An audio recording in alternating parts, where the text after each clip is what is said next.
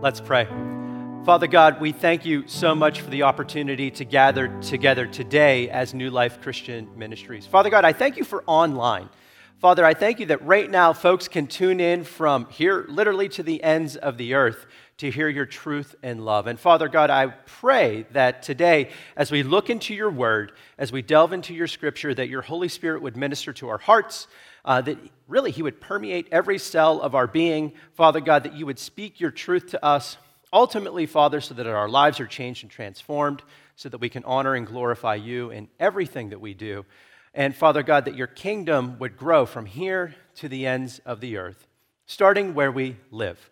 We just thank you and we praise you. In Jesus' name, amen. Well, welcome to New Life. I'm so excited that you decided to join us today. Thanks for joining us online. Uh, we are still really enjoying and getting to know this online audience in a, in a greater way, so thank you so much for doing that today. We're actually starting a new series today called uh, New Beginnings Live, Work, and Play. And the reason we're doing that is because we realize as we're navigating this new normal that we need to be the hands and feet of Jesus really in every arena of our lives, everywhere we live and work and play.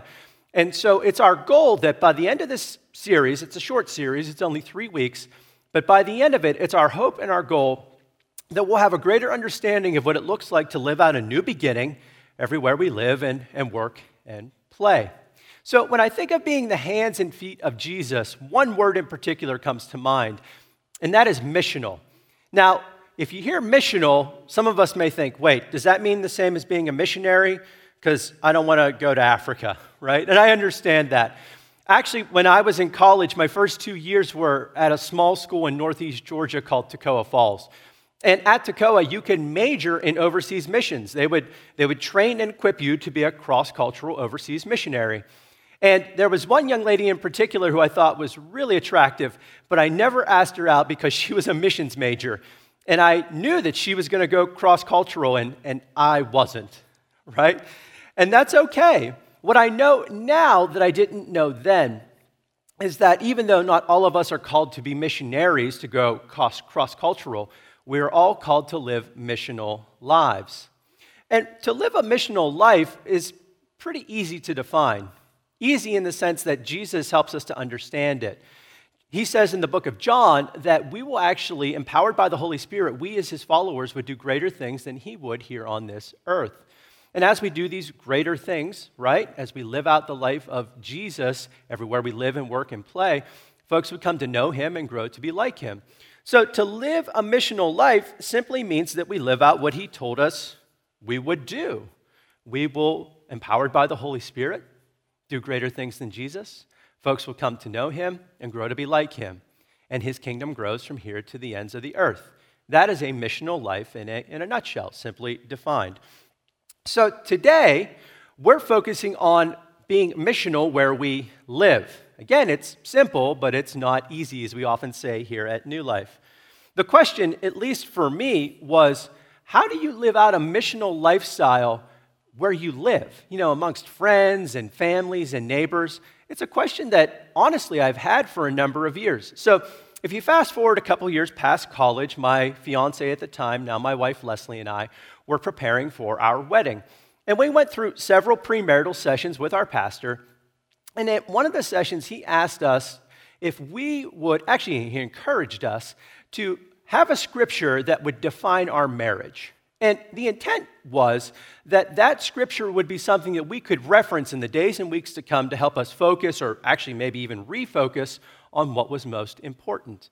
And I'd like to share that scripture with you this morning. So if you have your Bible or the Bible app, or you can click on the notes feature online, and it actually has all of my notes for today and all the scriptures that we'll be referencing, you can go ahead and bring those up. The words will also be on the screen. But we're going to look at Romans chapter 12, verses 9 through 21. And it says this Don't just pretend to love others, really love them. Hate what is wrong Hold tightly to what is good. Love each other with genuine affection and take delight in honoring each other. Never be lazy, but work hard and serve the Lord enthusiastically. Rejoice in our confident hope. Be patient in trouble and keep on praying. When God's people are in need, be ready to help them. Always be eager to practice hospitality. bless those who persecute you. Don't curse them. Pray that God will bless them. Be happy with those who are happy and weep with those who weep. Live in harmony with each other. Don't be too proud to enjoy the company of ordinary people, and don't think you know it all. Never pay back evil with more evil. Do things in such a way that everyone can see you are honorable. Do all that you can to live at peace with everyone. Dear friends, never take revenge. Leave that to the righteous anger of God. For the scriptures say, I will take revenge, I will pay them back, says the Lord. Instead, if your enemies are hungry, feed them. If they're thirsty, give them something to drink. In doing this, you will heap burning coals of shame on their heads. Don't let evil conquer you, but conquer evil by doing good.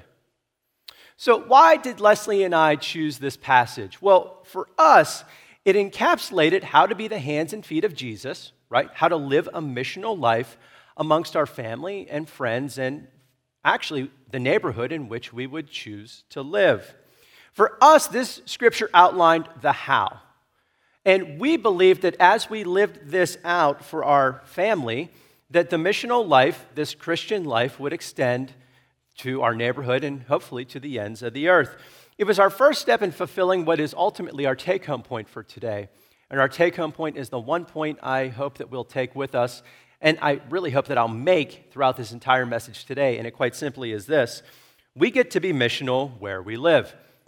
We get to be missional where we live. Now, a couple of weeks ago, I spoke about how we're God's children and the hope that comes from that. But I also mentioned in that when we become God's kids, we're part of His kingdom. And part of the kingdom means that we're the hands and feet of Jesus everywhere that we live and work and play. Now, if we think about where we live, for most of us, that starts with our family, right? The family unit. One of the common themes that we see throughout Scripture is the primacy of this family unit. And actually, when Les and I had this passage read at our wedding, we applied verses 9 through 12 directly to our marriage relationship and to the family that we hoped God would bless us with one day. And we actually had the NIV read, and I want to read that for you this morning because I think you'll see why we had that uh, read at our wedding. And it says this verses 9 through 12 in the NIV Love must be sincere, hate what is evil, cling to what is good, be devoted to one another in love, honor one another above yourselves. Never be lacking in zeal, but keep your spiritual fervor serving the Lord. Be joyful in hope, patient in affliction faithful in prayer. So I think you can see immediately like why verses 9 and 10 are really helpful for when you and your spouse are having, you know, one of those days. Anybody ever had one of those days? Because verse 9 says, Love must be sincere. Yep. Hate what is evil. That's a good reminder. Cling to what is good. Some days we need to cling to those things, right? Be devoted to one another in love. Boy, that's good when we're having one of those days. And honor one another above ourselves. Verse 11 helps, us, helps to remind us that ultimately we're serving the Lord as we serve one another. And finally, verse 12 helps to remind us that prayer forms the foundation regardless of the circumstances. Prayer forms the foundation regardless of the circumstances. Now, the amazing thing about this passage is, in context, in the context of this passage, it doesn't just apply to family, but it applies to brothers and sisters in the faith as well. It extends to our entire church community.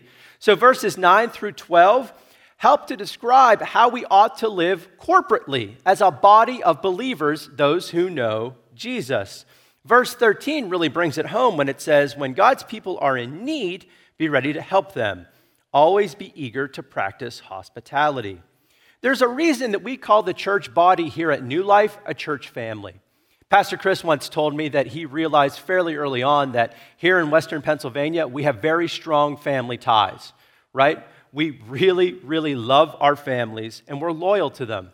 But the Apostle Paul is asking us to look beyond our families, beyond our immediate family, to our brothers and sisters in the faith as well. When Pastor Chris, all those years ago, decided to call this body a church family, he was helping us to realize this principle to help us make that bridge. Now, that doesn't mean that we ignore our loved ones. It just means that our family is much bigger than many of us realize. It's the entire church body. and a corporate body that we get to be a part of. And that body is going to grow, right, and expand, especially as we live out the second portion of this passage. Now, the second portion of this passage, if we've ever needed to be convinced that we cannot live the Christian life outside of being empowered by the Holy Spirit, verses 14 through 21 make that really clear. Verse 14, oh my goodness. The passage isn't hard, it hits like a battering ram, right? Because verse 14 says this Bless those who persecute you, don't curse them, pray that God will bless them. Again, this passage isn't hard, it's impossible. It's impossible. Don't curse them, pray that God will bless them. I don't know about you, but I, I can't do that. I just honestly, I can't do that. To bless someone who is actively seeking to do me harm, I get mad at people on Facebook. I don't know how you live this one out practically. But we do know this thankfully, through our relationship with Jesus, the Holy Spirit empowers us to respond supernaturally. The Holy Spirit empowers us to respond supernaturally. Imagine for just a moment when we, as a collective family here at New Life, pray for those who are persecuting us. It'll be an amazing thing.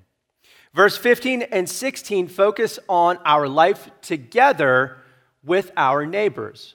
And this is really where the rubber meets the road. We rejoice with those who are happy, we mourn with those who are mourning in appropriate seasons, and we're happy to enjoy the company of anyone, regardless of their social status, right? And it says in there that we seek to live always in harmony. It's an incredible challenge. Verses 17 through 21 outline our actions, right? And they remind us that ultimately, we're not in charge of this. And we'll get to that here in a minute. But we're not to repay evil with evil, right? Instead, we're to respond with honor. Our lives are to be marked by honor. Now, honor is a concept that sadly has been lost in much of our culture. Honor is a concept that's been lost. One of the things I really love is when we travel to Asia, because Asia is an honor culture. And when we land there, oh my gosh, we're treated like kings. The people are so incredible. They give us the best of whatever they have.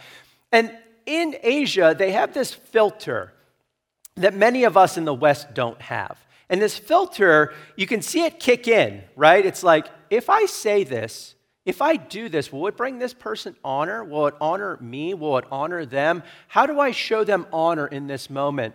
And we don't oftentimes have that, but it's a lesson I'm very thankful to be learning. Verse 18 exhorts us to live at peace. Actually, I prefer the NIV translation, which says this If it's possible, as far as it depends on you, live at peace with everyone. Oh, as much as it depends on you. We have a hard time with that in America because of our perceived rights. And we have a lot of rights, some of which are good and some of which are perceived. I'll give you a perfect example. Most every morning, you can find me jogging the road in front of my house. And most every morning, you can find me scared half to death as one of a half dozen dogs comes charging at me from some neighbor's yard. Just scares the living daylights out of me. And I'll say this none of the dogs have really ever come onto the road or done anything that pre- presented me with like any immediate danger. I just don't like it. I don't like it when a, jo- when a dog charges at me. And my rights kick in, right? Because by rights, that dog should be restrained or that dog should be in the house or I don't know, maybe you shouldn't have a dog. I don't, I don't know. But I go through this cycle, right? And one morning I was actually getting pretty upset about my neighbor, and this verse popped into mind. And God said, live at peace as much as it depends on you. And so I just picked up the pace and, and kept on running. Verses 19 and 20 give us the ultimate reason that we can respond how we do. And that ultimately is because God will respond in His way, right? He'll take care of it, is the takeaway. God will take care of it. Instead, we're to extend food and drink to our enemies. And in so doing, it's interesting, it says we'll heap burning coals on the heads of our enemies. Now, Paul here is referencing a proverb. It's actually found in Proverbs chapter 25, verses 21 and 22. And taken out of context, I really like this verse because it seems like if I do what I'm supposed to do, then God is going to get him, right? And he, he's going to get him. But that doesn't seem to jive with the rest of the passage. Perhaps the best interpretation is the one where we realize that our kindness may lead to an enemy's repentance. Ah, maybe that is a better interpretation. Or, even better stated, where an enemy becomes a friend. We see this ultimately fulfilled and practically disp- displayed in verse 21, where it says, Don't let evil conquer you, but conquer evil by doing good. So, we've just reviewed the biblical precedent on how to be the hands and feet of Jesus practically where we live. And we can all agree that it's impossible. Boy, isn't that encouraging? Can't do it. Well, we can't do it on our own. But empowered by the Holy Spirit, we respond supernaturally. So, the first step in this new beginning, being the hands and feet, and feet of Jesus where we live, requires that we are empowered by the Holy Spirit daily. Because as we are empowered by the Holy Spirit daily, the relationship that we have with the Father that flows because of the work of Jesus Christ allows us to respond in ways that are contrary to our human nature. And so every day, we must seek to submit ourselves in prayer to the Lord, ultimately, so that the Holy Spirit can reign in our lives and so that this information that we've gathered in our head will actually travel into our bodies, into our extremities, so that our lives and actions are the hands and feet of Jesus where we live. Pastor Chris often says it this way it's information plus application, and that equals transformation. And transformation will occur in us, our families, and in our communities. Recently, I had the, I've had the opportunity to tune into Pastor Andy Wygand's podcast, which is called Heart of a Friend. Now, many of you will note that Pastor Wygand is actually Pastor Chris's mentor. And Pastor Chris shared this resource with us a couple of weeks ago and was really excited to do so. And I can see why. The content is great. So I would really encourage you, if you're looking for something to listen to, tune into Heart of a Friend because I found it to be very helpful and encouraging. The first three episode are, uh, episodes are dedicated to a simple approach to a better life. Simple approach to a better life. And quite simply, it's, it's loving each other. And what Pastor Wygand breaks down in the first series of podcasts is a lot of times we don't feel like doing these things, right? And in our culture, we're very much driven by our feelings. But what he says is sometimes we have to act our way into our feelings. We have to start the action, and then the feelings will follow. He says this Many times it's much, much easier to act our way into the right feelings than it is to feel our way into the right actions. So ask yourself these questions if I really did feel love for this other person, what would I say? Then say it. If I really did feel love for this other person, what would I do? Then do it. The cumulative effect of making this kind of choice over time in your own family, neighborhood, church, place of work will lead to a transformation of your own heart. So, sometimes we have to act our way into the feeling, and that leads to the ultimate transformation empowered by the Holy Spirit, we always start with some basic actions. So, with that in mind, I propose two actions from the passage today that I believe will help to jumpstart us as we move into feeling of caring and loving our neighbors. For those of us who like some alone time, right? How many introverts are online today? Most of us, because you're online? Doesn't matter. But if you are an introvert and you like some alone time, I'd recommend prayer walking. Prayer walking is very simple. You walk and you pray. And I'd encourage you to prayer walk your neighborhood. Now, you may say, well, I live in the country and my neighbors are far apart. You get more exercise. You might say it's too cold. Then hop in your car. Anything that you can do to just be in your community and pray over your neighborhood. It's simple. We walk and we pray, but it's not easy. It's not easy because the Lord will begin to work in our hearts, right? He'll begin to transform us. Our feelings will begin to shift. Why? Because we'll begin to see the need in our community. We'll start to care. Plus, it won't be long before some interaction might take place. And because of that, we'll begin to apply what we read in Romans 12 today. And that, quite simply, is this we'll be happy with those who are happy, we'll mourn with those who mourn. In appropriate seasons, we'll have those opportunities. We'll in, interact with folks who have opposing viewpoints, and as the passage said today, we'll do that because we'll, we'll remember that we don't know it all, we don't know everything. That's a good reminder. And then the ultimate hope is that we can lead them into the ultimate peace, which is knowing Jesus Christ as Savior and Lord. For those of us who really enjoy a crowd, right, the extroverts amongst us, I'd recommend hospitality. And hospitality is great because it doesn't focus on the host, it focuses on the guest, right? How do I make you feel special and important in my home? So, parties and campfires and get togethers and other events, some of you really love those things. Those are great ways to break down barriers and let folks know that you care.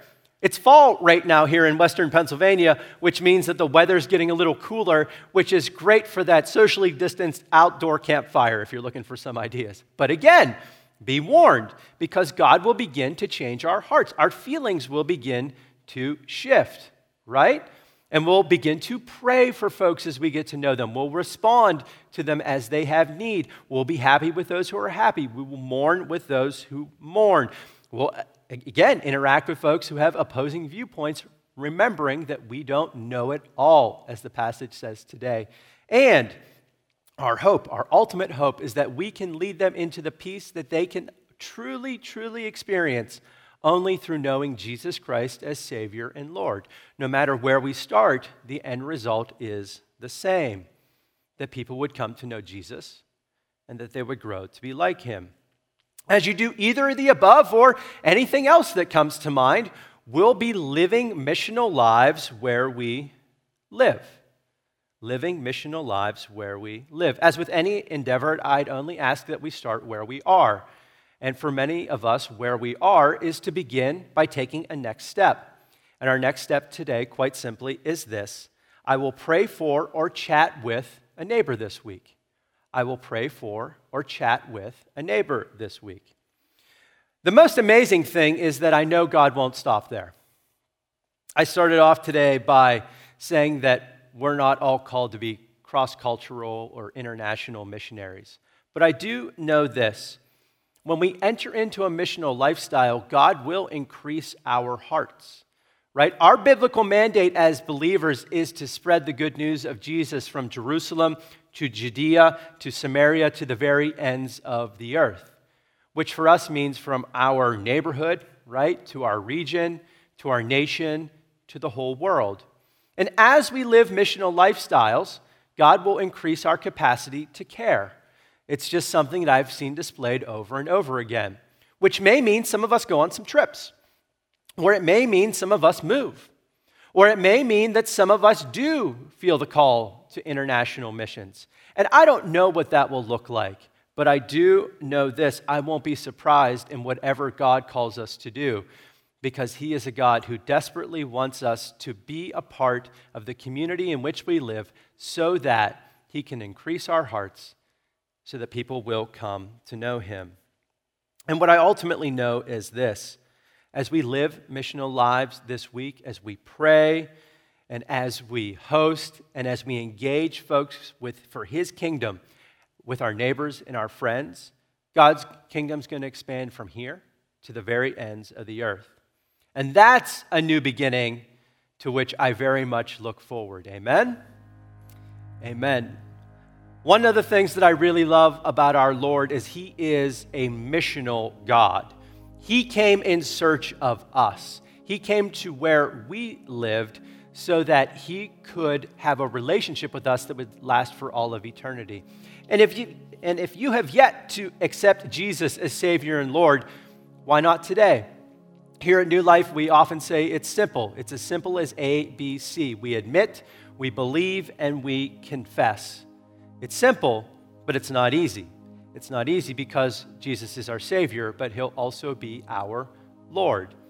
But we admit, we admit that we're sinners, that we're in desperate need of, our, uh, in desperate need of a Savior, right? And we believe. We believe that Jesus is who He says He is, that He is the Son of God. And we confess not just our sin, but we confess that we can't do life on our own and that we need someone else to come alongside to lead and guide and direct us. In a few moments here, I'm going to pray. And I would offer that as I'm praying, if this is something that the Holy Spirit is prompting you to do, that you would pray as well, and that you would simply admit that you're a sinner in need of a Savior, that you would believe that Jesus is the Son of God, and you would confess that you need Him as Savior and Lord, and start the new beginning today of Him being your Savior and Lord from today to the very end of eternity. Let's pray. Father God, we thank you. We praise you for your word. Father, I thank you for Romans 12 and the impact that it's had upon my life. God, I ask and pray that we would take those words today, that we would apply them to our lives. Father God, I would pray especially for our brothers and sisters this morning who do not yet know you. God, I ask that by the power of your Holy Spirit, you would minister to their spirits, and that right now, Father, they would admit, that they would believe, and they would confess. And Father God, that this would be the day that you enter into their lives to change and transform them into the image of your Son, Jesus Christ. Father, I would pray for all of us who do know you that we would be ministers where we live, that we would be on mission. Father, that you would open our hearts for our neighbors. Father God, that our, ho- that our houses and our homes would be places where you, uh, where you reign. And Father God, that that others would see that, that they would ask questions, that we can pour forth blessing that only comes from you. Father God, I thank you and praise you for all these things. It's in Jesus' name we pray. Amen. If you did pray to accept Jesus as Savior and Lord today, would you please just let us know by raising your hand? Uh, we would love to spend some time helping you take this next step. It's an important next step, and we would love to help guide you in that as well. If you do know Jesus as Savior and Lord, uh, we pray that you would live out what we talked about today, live out that next step, that you would chat with someone or pray with someone this week, and that God's kingdom would grow from here to the ends of the earth, really, starting where we live. Have a great week.